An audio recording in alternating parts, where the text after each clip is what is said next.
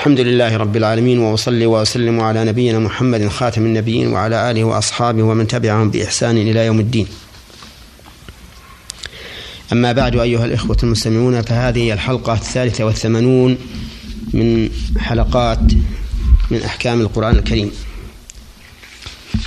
نتكلم فيها على قوله تعالى: قل إن كانت لكم الدار الآخرة عند الله خالصة من دون الناس فتمنوا الموت إن كنتم صادقين ولن يتمنوه أبدا بما قدمت أيديهم والله عليم بالظالمين. ولتجدنهم أحرص الناس على حياة ومن الذين أشركوا.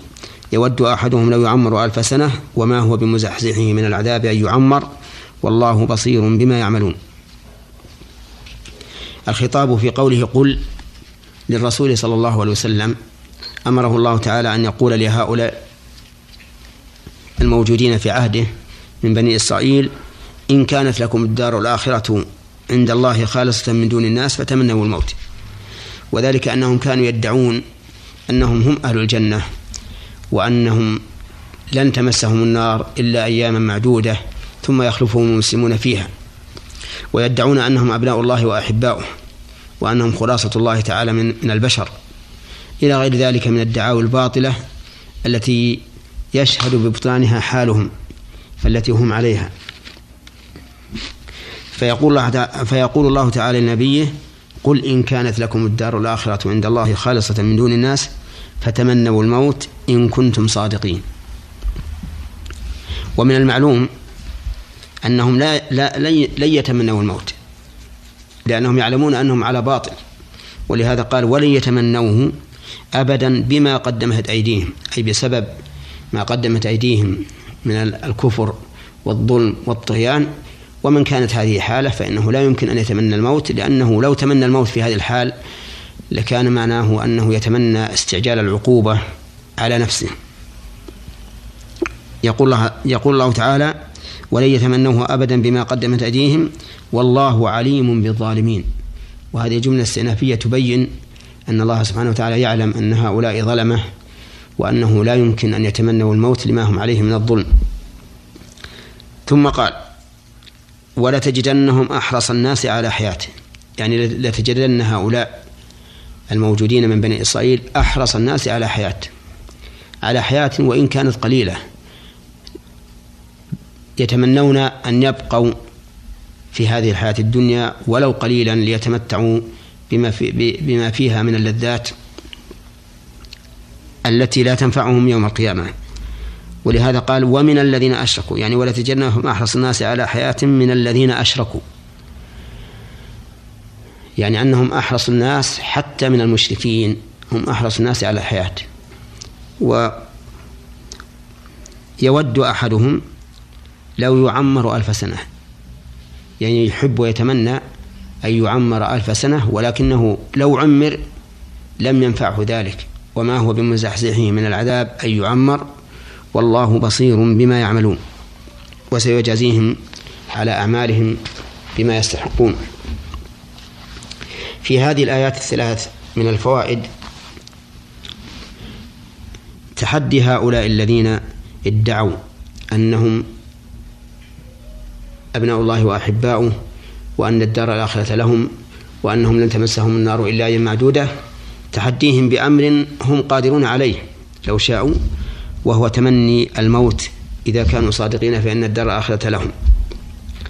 ومن فوائدها من فوائد هذه الآية الكريمة أن هؤلاء الموجودين من بني إسرائيل في عهد النبي صلى الله عليه وسلم لا يمكن أن يتمنوا الموت لأنهم يعلمون أنهم على باطل.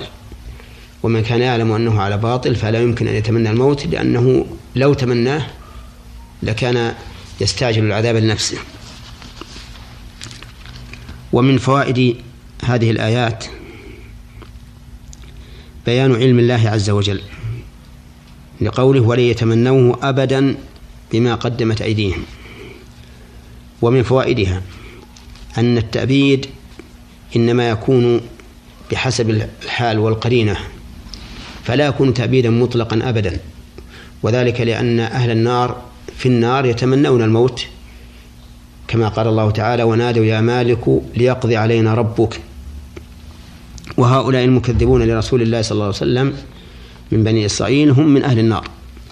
كما قال النبي عليه الصلاة والسلام والذي نفس محمد بيده لا يسمع بي أحد من هذه الأمة يهودي ولا نصراني ثم يموت ولم يؤمن بما جئت به إلا كان من أصحاب النار أو قال من أهل النار. ومن فوائد هذه الآية الكريمة بيان أن بني إسرائيل أحرص الناس على حياة ولو كانت حياة زهيدة قليلة. لقوله ولا تجدنهم أحرص الناس على حياة. ومن فوائدها أن المشركين من أحرص الناس على الحياة ولكن هؤلاء اليهود من بني إسرائيل أشد حرصا على الحياة من المشركين. ومن فوائد هذه الآية الكريمة أن طول العمر لا يغني شيئا إذا لم يكن الإنسان على حق وعلى خير. ولهذا جاء في الحديث خير الناس من طال عمله وشر الناس من طال عمره وساء عمله. لقوله تعالى يود وما هو بمزحزحه من العذاب أن يعمر. ومن فوائدها من فوائد الآية الكريمة أن عمر الإنسان حقيقة ما أمضاه في طاعة الله. وليس عمر الإنسان ما طال. فإن الإنسان قد يكون قصير العمر ولكن يجعل الله في عمره بركة. ينتفع بنفسه وينفع غيره كما يوجد في بعض العلماء الذين عمروا قليلا ولكنهم خلفوا خيرا كثيرا للأمة.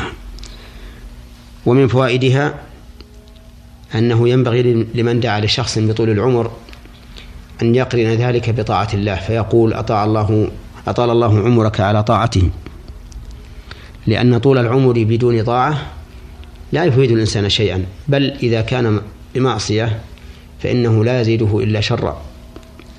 ومن فوائد الآية الكريمة إثبات عموم علم الله عز وجل لقوله والله بصير بما يعملون وهذا قد دلت عليه النصوص الكثيرة في الكتاب والسنة على عموم علم الله سبحانه وتعالى بكل شيء سواء من أفعاله أو من أفعال عباده. ذكر الله ذلك جملة وذكره تفصيلا.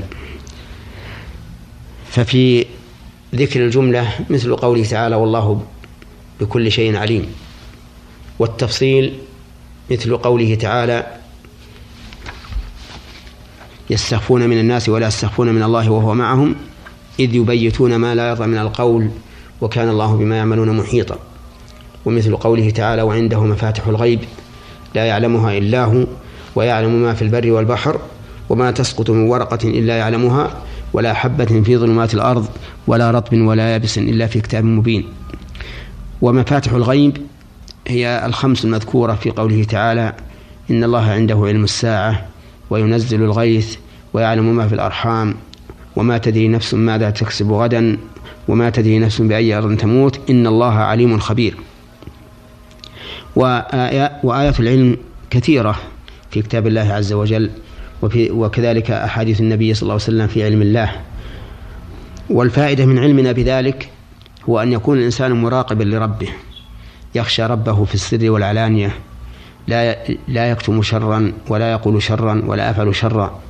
ولقد قال الله تعالى ولقد خلقنا الإنسان ونعلم ما توسوس به نفسه ونحن أقرب إليه من حبل الوريد فبين الله سبحانه أنه يعلم ما توسوس ما توسوس به نفس الإنسان.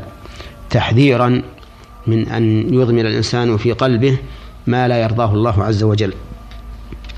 فنسأل الله سبحانه وتعالى أن يرزقنا البصيرة في دينه وأن يرزقنا خشيته وأن يجعلنا من الذين يخشونه ولا يخشون أحدا سواه إنه جواد كريم. والسلام عليكم ورحمة الله وبركاته.